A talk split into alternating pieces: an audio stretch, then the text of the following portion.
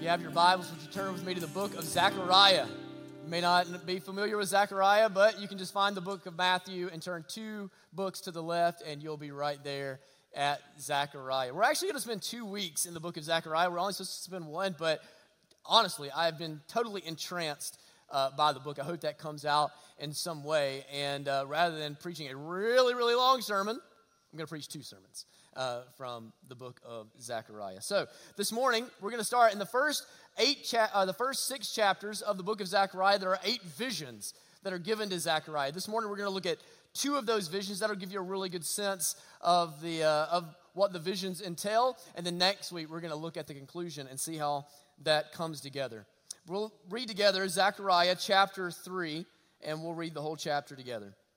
It says, Then he showed me Joshua, the high priest, standing before the angel of the Lord, and Satan standing at his right hand to accuse him.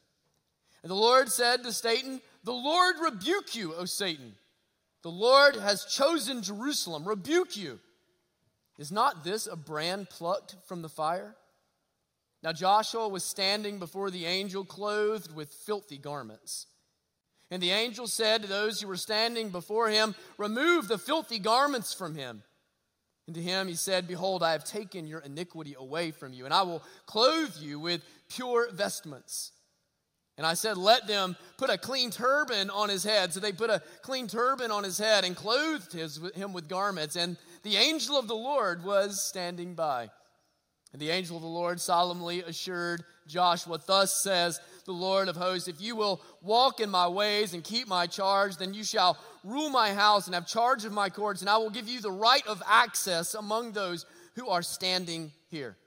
Hear now, O Joshua the high priest, you and your friends who sit before you, for they are men who are assigned. Behold, I will bring my servant the branch. For behold, on the stone that I have set before Joshua, on a single stone with seven eyes, I will engrave its inscription, declares the Lord of hosts, and I will remove the iniquity of this land in a single day. In that day, declares the Lord of hosts, every one of you will invite his neighbor to come under his vine and under his fig tree. Let's pray to the Lord together. Lord, this morning I have a simple prayer. Show us Jesus. Show us Jesus. Let us look upon Christ as you have presented him in the scriptures. Let us cherish and adore him. Let us be comforted and set free by him. Let us be assured and secured by him. God, increase our passion for his name, increase our love for his person, increase our security in his hands. Oh, you have made him the King of kings and the high priest that is above all high priests. And Lord, he is at the same time my brother, our brother. God, what security there is. Lord, I pray this morning that as we look upon the portrait of Christ, that our own spirits would be comforted, assured, encouraged, lifted. We ask these things now in Jesus' name. Amen. You may be seated.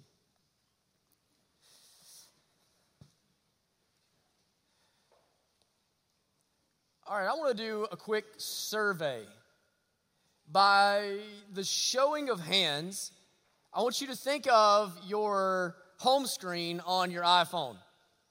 And by a show of hands, I want to know how many of you have as the home screen of your iPhone a person that is dear to you. Isn't that astonishing? That you put right there as your background someone who you already know what they look like.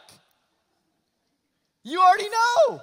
You already know the color of her hair and the beauty of her eyes. You already know the delicacy of her features. You already know everything about those little babies, or maybe that pet that you have.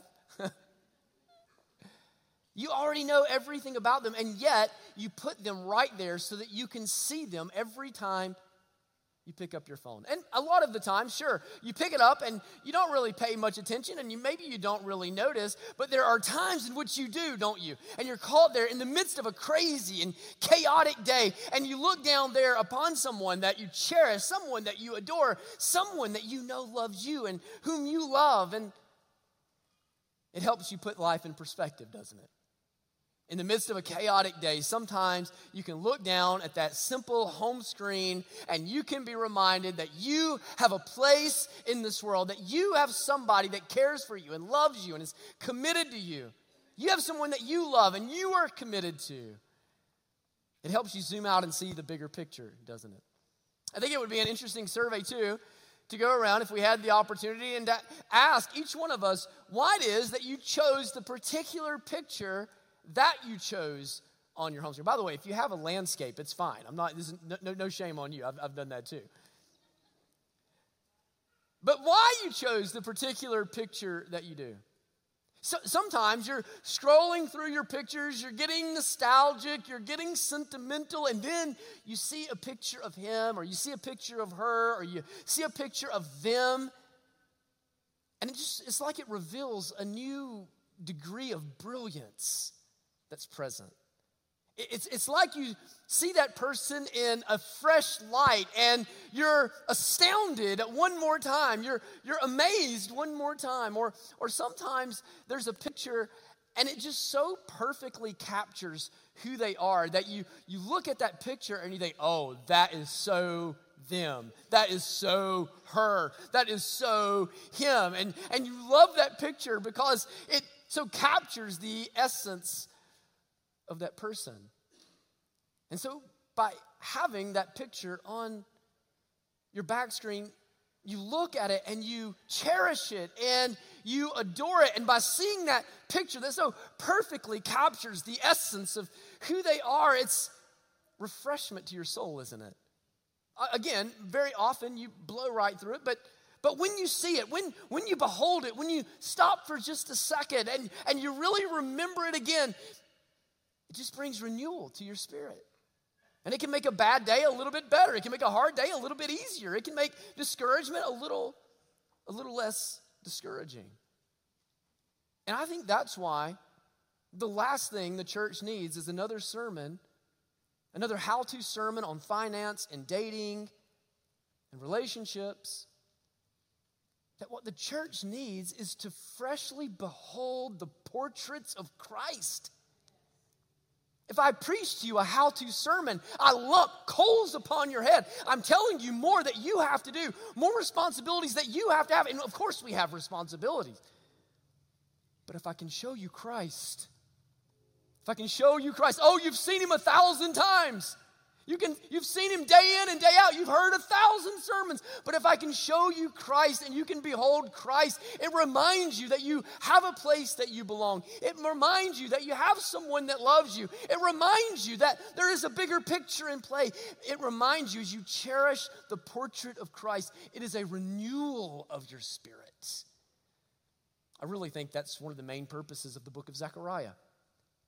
That Zechariah prophesies that we might have a portrait of Christ, that we might have a portrait of the saving nature of God, the, the delivering, loving nature of God, that our spirits might be renewed and reset so that in the midst of all the chaos and in the midst of all the fear and in the midst of all the, th- the threats and in the midst of all the suffering and hardship, we can be reminded that we have a place that we belong. And we have one to whom we belong, and He loves us, and He's for us, and He's defending us.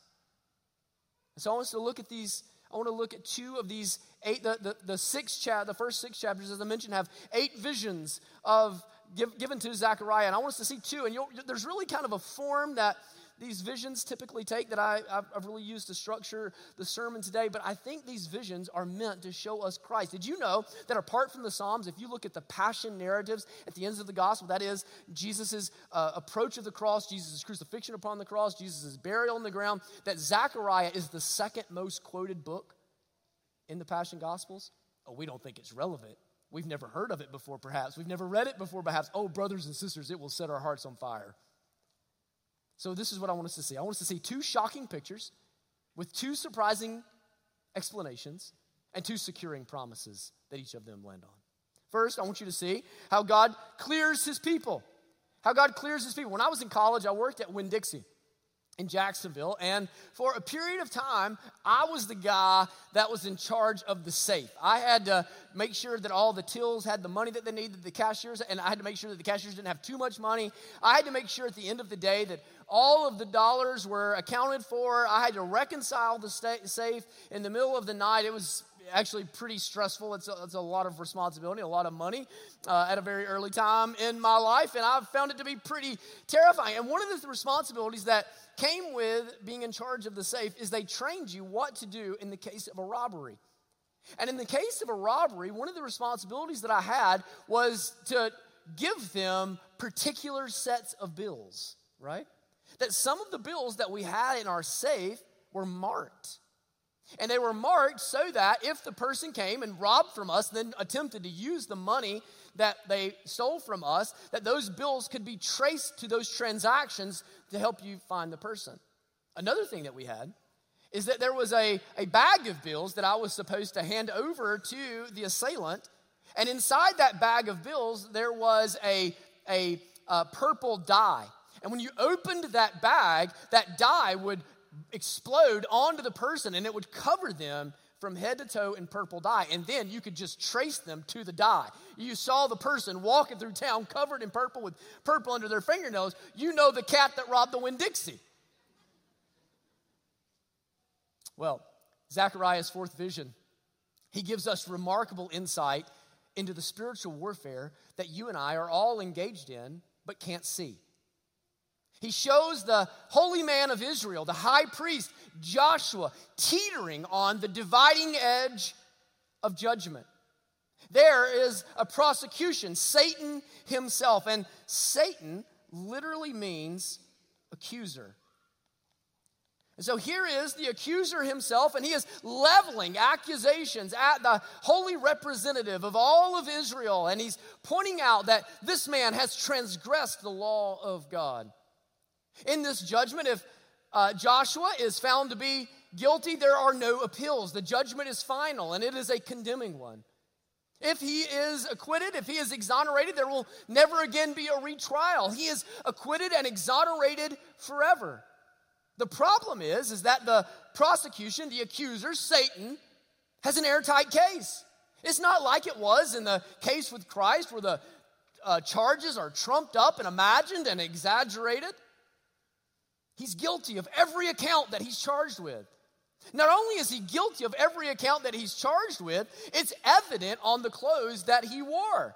It says there that he has covered, he is wearing filthy garments. That is, that the purple dye from the safe is covering the holy man of Israel. That he's standing there and Satan is pointing at him and he's saying, This is the man that has robbed the safe. This is the man that has transgressed the law. He is apparently and obviously guilty.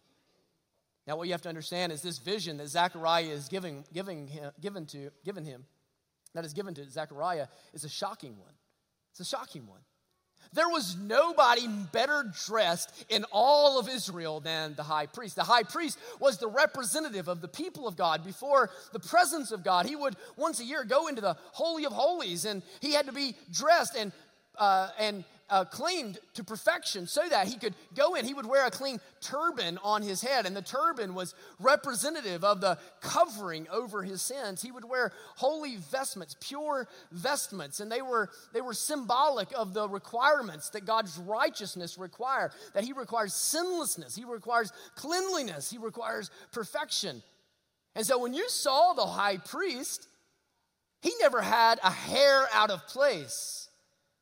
But here he is wearing filthy garments. The word filthy, this is shocking, actually means excrement.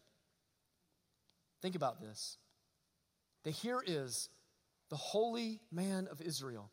The one who is supposed to be, out of all the people of Israel, the cleanest, the one above all the amount of Israel is supposed to be the holiest, the one in all of Israel that is supposed to be the righteousness. And there on his garments, there on his clothes, is the excrement of his sinfulness, the excrement of his guilt. And so a judgment does come. The angel of the Lord, as the presiding judge over the case, hears the prosecution's case, sees the purple dye covering the holy man of Israel, and he issues a judgment. And he says this The Lord rebuke you. But who is you? It is Satan. That the judgment of condemnation comes as expected, but the judgment of condemnation does not come against the accused, the judgment comes against the accuser. It's shocking. It's not expected. In fact, the angel of the Lord looks to the accused and he says, You, as though a smoldering twig in a raging inferno, I will pluck you out as a brand plucked from the fire. I will clean you of your filth. I will clothe you in a clean, pure vestment. I will give to you a clean turban. I will remove from you what those things symbolize. I will remove from you your sin and your iniquity. Shock of all shocks. And so the question begins how is this possible? That the Lord cleans the guilty. The Lord cleans the guilty. I want to bring your attention there to the fact that this is, in fact, the angel of the Lord. We see it here in verse 1, we see it again here in verse 6. That it's the angel of the Lord that's talking. And what's amazing about the angel of the Lord is we've seen him a number of different times, and he's not just any old angel, is he? We saw him there when he wrestled with Jacob and tweaked his hip. And do you remember what the caption is above that in your Bible? Jacob wrestle, wrestles with whom? An angel? A messenger? Jacob wrestles with God. That what we see in the angel of the Lord is there in verse 2. He says, And the Lord said to him, this is the angel of the Lord speaking, and what does it just say? It says, And the Lord said to him. So here is the angel of the Lord, and he is speaking to Zechariah, to Joshua, as God. Okay, but then look at verse 7. Thus says the Lord of hosts. Verse 7 shows the angel of the Lord again speaking.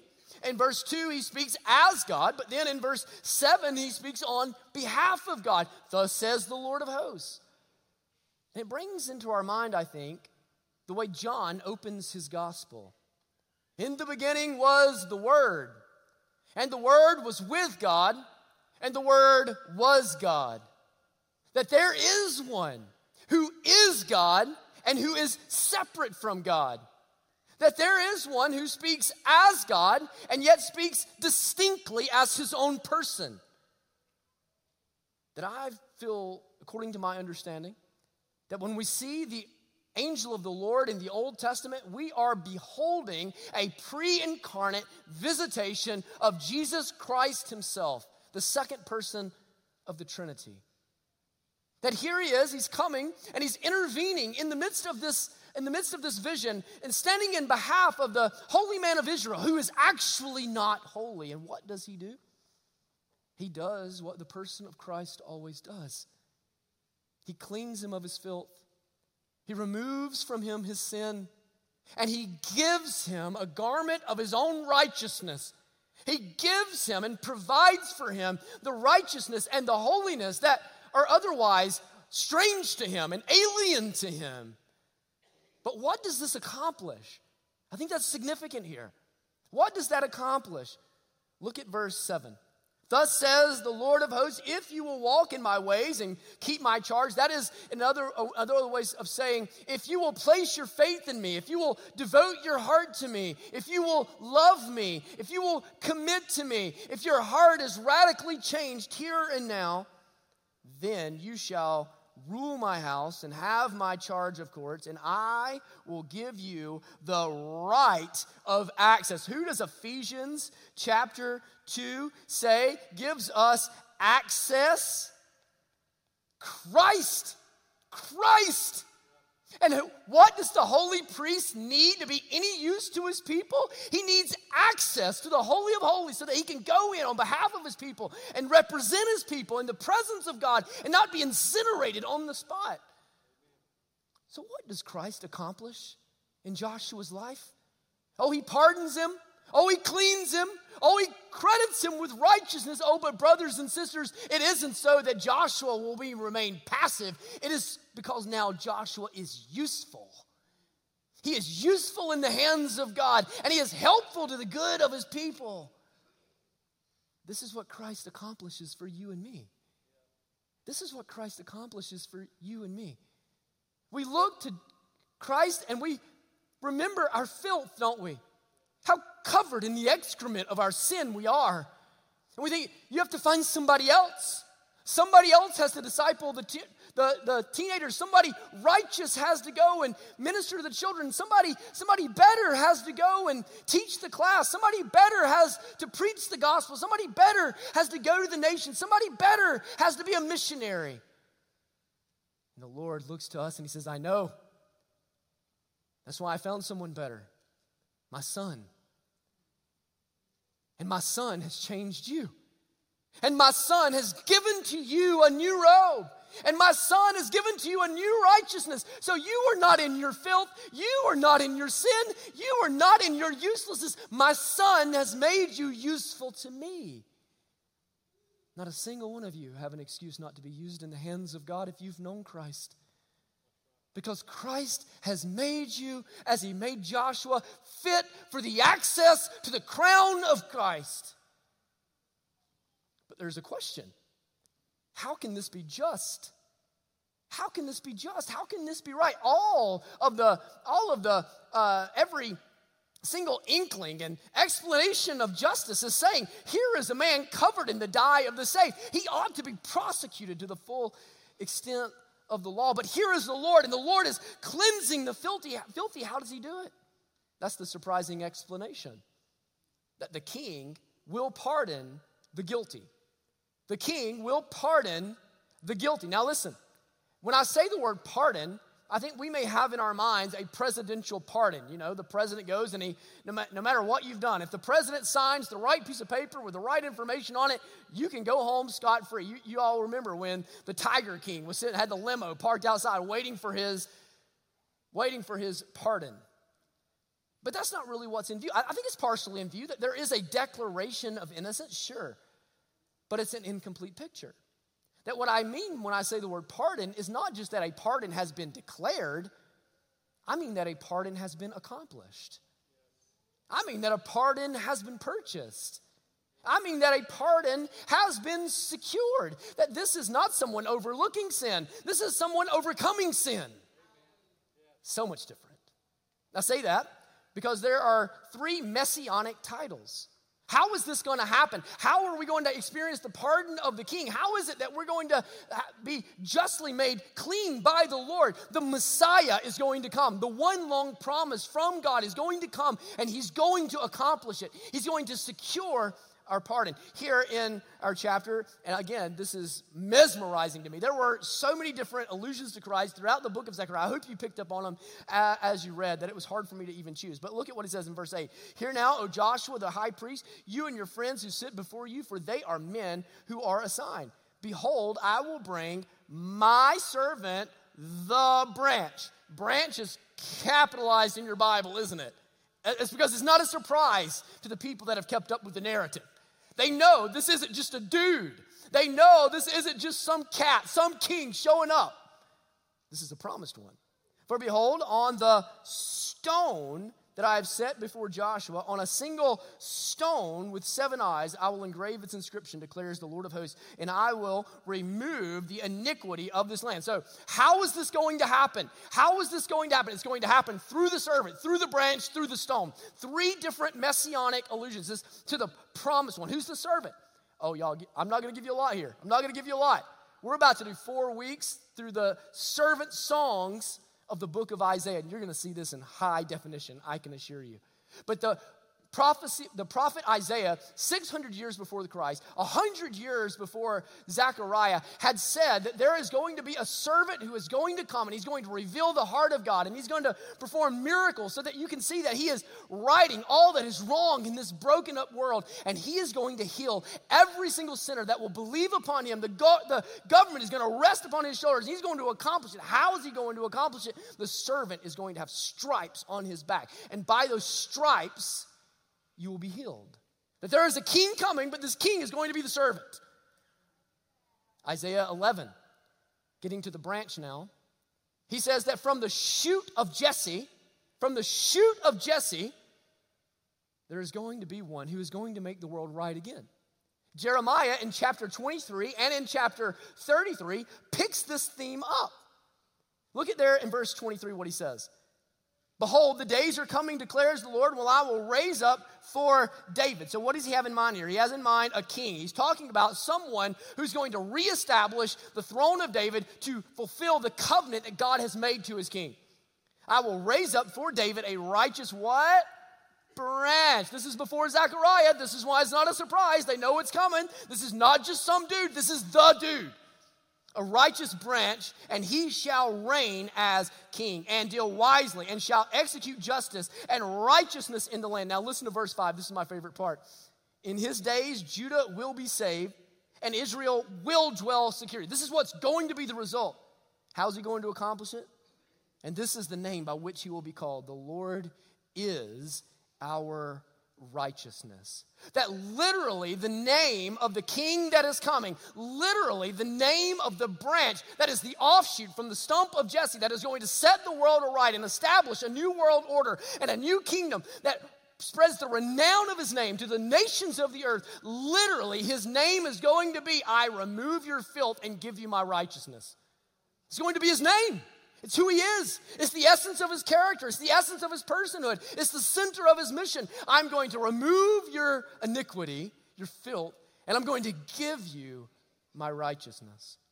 That brings us to the, the third uh, the third messianic name that we're used there. He says, Before behold, on the stone that I have set before you, Joshua, on a single stone, there will be seven eyes. The seven eyes, uh, he goes on in the very next chapter to describe that the seven eyes points to the omniscience of God. That he is an all seeing, all knowing God. He sees the corners of the earth. He sees the intricacies of your heart. He knows the motivations of your mind. He knows the focus and the devotion of your life. He knows everything. And he knows that the temple that is being built right now during Haggai and Zechariah's time, during Zerubbabel and Joshua's time, it is a temple that will not stand. It is a temple that will not last very long. It is a temple that, though constructed from the ruins, will return to the ruins. And so he's going to build a different temple. He's going to lay a cornerstone that will not be overturned. But who is this cornerstone? Psalm 118, there at the bottom of the screen, the stone that the builders rejected. Does that bring in 1 Peter chapter 2 that we read to start the service? I wanted to show it all of you we didn't have the ability to do that. There's not so much space here, not so much time here. But all of these connections are coming together. The stone that the builders rejected has become the corner stone. That there is going to be a stone that is going to be laid, and upon that stone is going to be constructed a temple, a temple that is unassailable, a temple that cannot be conquered, a temple to which no one will lay siege, a temple that will never again return to ruins, a temple that will be raised on the third day and never conquered once more. That is, that what we see here in the picture of the Messiah is that he is a king from the stump of Jesse, who will serve his people, be rejected by his people, and serving his people and being rejected by his people, he will save and deliver his people. He will overcome their sins, not overlook their sins. And that's valuable to you and I because the prosecution is going to come against you too. Spiritual warfare is going to rage against you too. The accuser is going to come against you too, and he's going to say, Look at his life. Look at her garments. Look at who she was. Look at what he's done. Look at all the evil and wickedness and defiance in the name of God. Look at the drifting of their mind. Look at the look at the sinfulness of their actions. Look at the corruption of their motives. Look at how filthy their attitudes are. Look at who they are. And as the accusations of the enemy come against you, as the prosecution levels its offense against you, you have to ser- have a sermon to preach back to the devil and, brothers and sisters, when we talk back to the devil, this is what we say I am clean. I am clean. I am covered in the righteousness of the Messiah. I am covered under the King of all kings. I have been offered the stone that is the chief cornerstone, and upon him my life is built. Not my own righteousness, not my own sinfulness, not my own goodness, upon the cornerstone of Christ. Oh, brothers and sisters, let's be a church that talks back to the devil. Let's be brothers and sisters that talk back to the devil because he has already been overcome. And that gives way to a securing promise that the kingdom will flourish forever. Look there at verse 10. He lands here. He says, In that day, in the day of the Messiah, in the day of the Lord, when the new kingdom has been established, when the new world order has been inaugurated, declares the Lord, every one of you will invite, isn't that an interesting word, his neighbor to come under his vine and under his tree. I love this imagery of under. He's just told us that the Lord is a branch, the Messiah is a branch, our hope is in the branch. And here's what he says You're going to live in the shade of that branch. You're going to live live beneath the fruitfulness of that branch. You're going to live under the protection of that branch. You're going to live under the provision of that branch. And you're going to enjoy grace to such an extent. You're going to enjoy peace to such an extent. You're going to enjoy fruitfulness to such an extent that you're going to know I'm never running out. I'm never without. That there is going to be a level of contentment that is going to come upon you by the provision of Christ that makes you say, I have enough to share with everyone. I want to invite my neighbor under the branch. I want to invite my children under the branch. I want to invite my boss under the branch. I want everyone in my community under the branch because there's plenty for everyone. He has secured a provision of righteousness, a provision of goodness, a provision of security beneath which there is no end. Oh, this is why Paul says contentment with godliness is great gain. When you have Christ and Christ is all you need, and the enemy can't take Christ from you, he may take your car, but he can't have Christ. So who cares if he has the car? He may take your job, but he can't have Christ. Christ is all you need. Let him have the job. He may take from you every single semblance of wealth, prosperity, success, that you can have in this life, but let him have it all. I have Christ. And if I have Christ, not only do I have enough, I have enough to share. I have enough to share. I have enough to give to others because I have Christ. And if I have the perspective that all I have to have is Christ, what can the accuser threaten me with? What can he withhold from me that I have to have? What can he come against me? Oh, in that case, the power of sin, the power of death, the power that the flesh has over me has been defeated in totality. Because I have the branch. I have the branch. This is how God clears his people. It's not whimsically, it's not flippantly, it's decisively. Next, I want you to see how God builds his kingdom. How God builds his kingdom. So, the main idea of the book of Zechariah, and he says this explicitly in chapter 8, is that I intend to do good to the people of Jerusalem. The main idea is for them to know that God is committed to their good. That God is not just committed to their good, He's good to accomplish He's committed to accomplishing their good, and He's going to bring about their good, and He's going to, to do them in such a way that they are astonished by how good it is. And He says that He's going to begin to accomplish this through two conduits. Zerubbabel, who is the king, the son of David, and Joshua, who's been the main uh, character of our story so far, the high priest, that God is going to use them as conduits of his glory through which his promises will pass that will ultimately bring about they're good. He, he compares them in one of the visions to two olive trees. Olives, it was the oil that could light the heat of the house. And these olive trees were never going to spoil, never going to go, the, the light, the warmth was never going away. That's the point. And so there's a shocking thing that happens. We're expecting a coronation. Here they are, they're back in the promised land, having been in exile. Zerubbabel, the promised king in the line of David, he's going to be the conduit through which God's glory pours. And so we're expecting him to be crowned. And so Zechariah looks to the men that are around him and he says, All your silver and all your gold, I want them. And he melts them down and he creates a crown with two rings. One of the rings is gold. That's usual, that's the typical crown of the king. And then there's another ring of silver that would be symbolic of the priesthood. And he takes the crown and he's preparing to coronate someone, and he lays the crown upon Joshua's head. The priest is crowned. Now, we're about to have a coronation of our own, aren't we? King Charles is about to be crowned the king of the United Kingdom, something that probably none of us have at least have any recollection of in our life in our lifetimes. And you all know how this thing's going to go down. We by the way, my phone and news notification thinks I am way more interested in the Royals than I actually am. Anybody else? Can I get amen on that?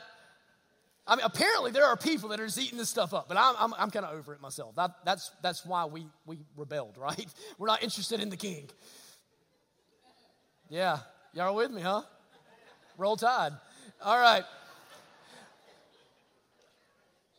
So, so imagine, okay, so you're gonna have this ceremony and it's gonna be scripted and produced down to the T, right? And it's an ancient ceremony that's been passed down from generation to generation to generation. And every news outlet in all the world is going to be there making sure that they're covering the coronation of the king. And so imagine there in Westminster Abbey. There is King Charles and all of his regalia. There is the found. There are all the dignitaries.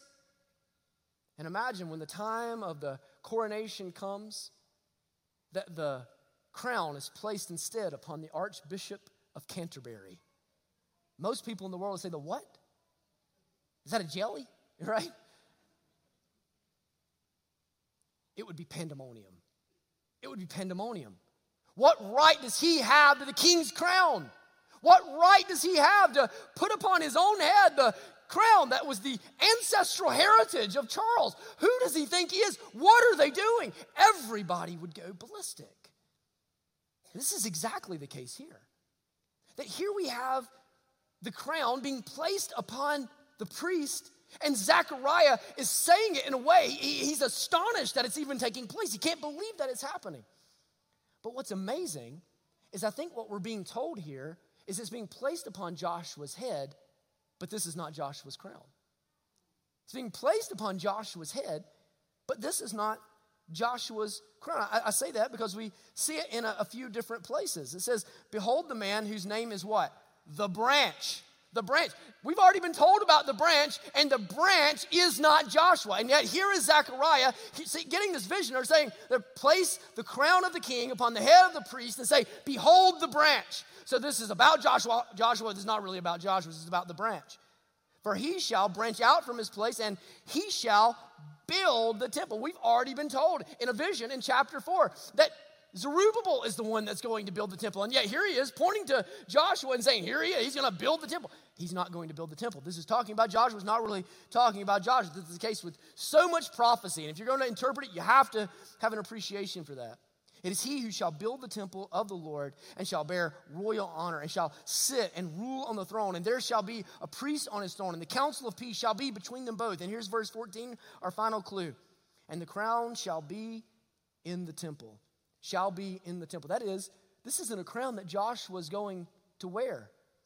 This is the crown that they're going to place in the temple. And every time he puts on the clean turban, every time he puts on the pure vestments, every time he goes in remembering his filth in the presence of the Lord, he's going to enter into the temple. And there in the temple is going to be the crown, the crown with two rings, a golden ring and a silver ring. And he's going to remember this is not about him.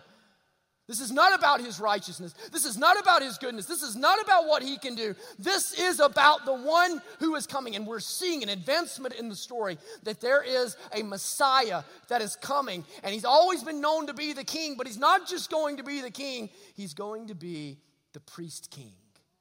That there are going to be a joining of these offices together, a consolidation of kinghood and priesthood that are going to be brought together in the line of Melchizedek, the scriptures tell us, into a single man to be bestowed upon him as he is coronated as the anointed one of the Lord.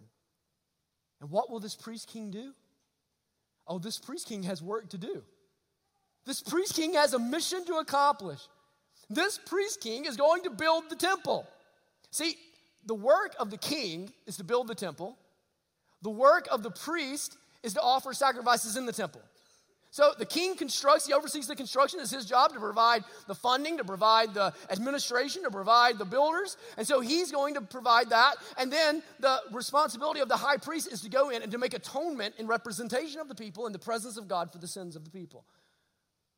But here is a, here's a a priest king that's coming, the branch, for he shall branch out from his place and he shall build the king, the, the temple. It is he who shall build the temple of the Lord and bear royal honor and shall sit and rule on his throne. But now, another surprising thing, it's going to be a priest who is on the throne. Who sits on thrones? It's not priests, it's kings. But there is one in whom the priest and the king are the same guy. And that gets to how he's going to build the temple. How is he going to build the temple? Well, kings build temples.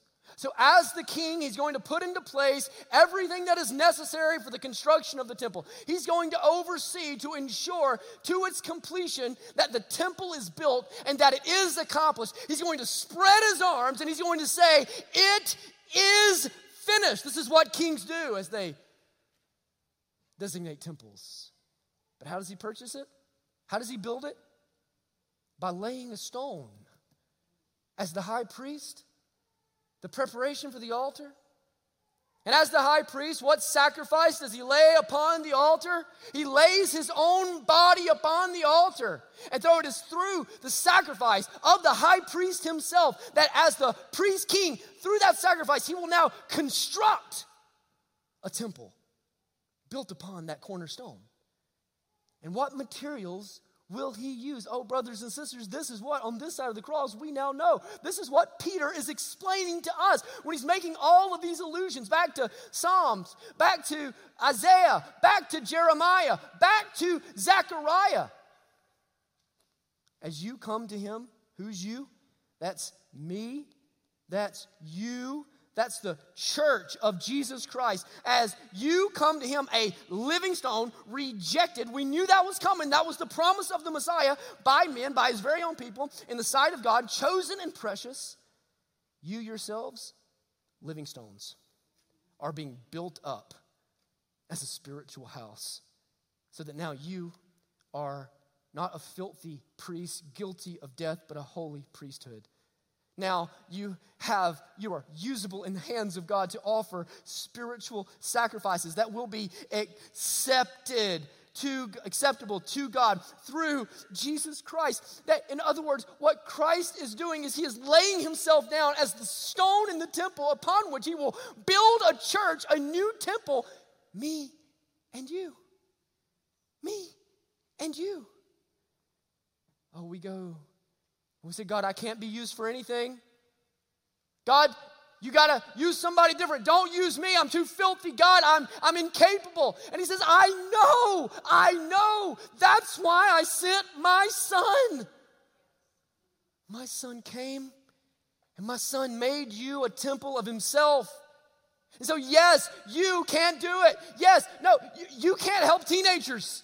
No, you can't preach the gospel. No, you can't reach the nations. No, you can't plant churches. No, you can't disciple your children. No, no, you can't accomplish anything because you are weak and pathetic and filthy until, until, until you are made into a temple of the living God by the living Messiah who has come as the priest king to transform you by laying down himself. And now in you, his presence dwells, and he who is in you is greater than he who is in the world. And so now, that which you couldn't do, you can do. That which you weren't capable of, you are capable of. Not because you are new, not because you, because you are strong, but because you are new and in you, his strength is manifest. Brothers and sisters, here we are 500 years before the person of Christ, and all we can see is a portrait of the person of Christ. Isn't that good news? And it comes with a securing promise that as he constructs this temple out of living stones, that the far off are going to help him build. Verse 15, and those who are far off shall come and help to build the temple of the Lord. Who are the far off? It, it becomes a term that is synonymous with the Gentiles. That it, it represents those people that are so far away from the people of God, they've never even heard of the promises of God.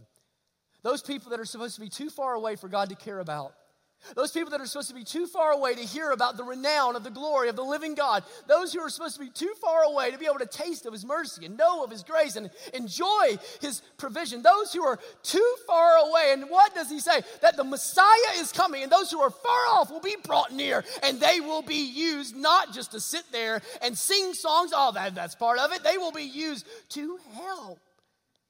You are going to help Christ. Ah, You have been helped so much by Christ.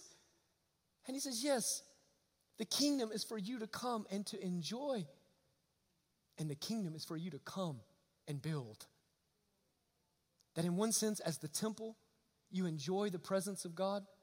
In another sense, that as the temple, you are now empowered to go and to build the temple to find more living stones. And so now, you and I, what do we do when we feel useless? What do we do when we feel powerless? What do we do when we feel overcome? What do we do when we feel a lack of motivation? We look to Christ. We wallpaper our minds with the image and the glory and the grandeur of the Christ that has come that we adore. And we look to Christ and we get to work. We get to work. Brothers and sisters, the Chihah Valley is lost. We have to get to work. The people that you work with are hopeless. We have to get to work. Your children need Christ. We have to get to work. The nations are gone. We have to get to work. The far off haven't yet heard, and yet we who were far off have been brought near and given a mission and a commission from our Lord to go and tell. And we have been provided so plentifully that we can give everything that we have and not run out of a single thing. Oh, wallpaper your mind with the glory of Christ. Save this picture to look at again and again and again. And as it lifts up your spirit and reminds you of who you are, oh, get busy and get to work to build a kingdom, to build a temple against whom the gates of hell will not prevail. Let's pray to the Lord together. Thank you for watching or listening to one of our sermons. We would love to have the opportunity to connect with you one on one. We are not a perfect church, but we are a joyful church, and we want to help you increase your joy in Christ. We would love for you to come and worship with us one day soon. You'll be able to find information about our worship services, about who we are, what we believe, what we do, what we're hoping to accomplish on our website at ironcity.org. And we would invite you to go and to check out all the information there. We look forward to seeing you soon.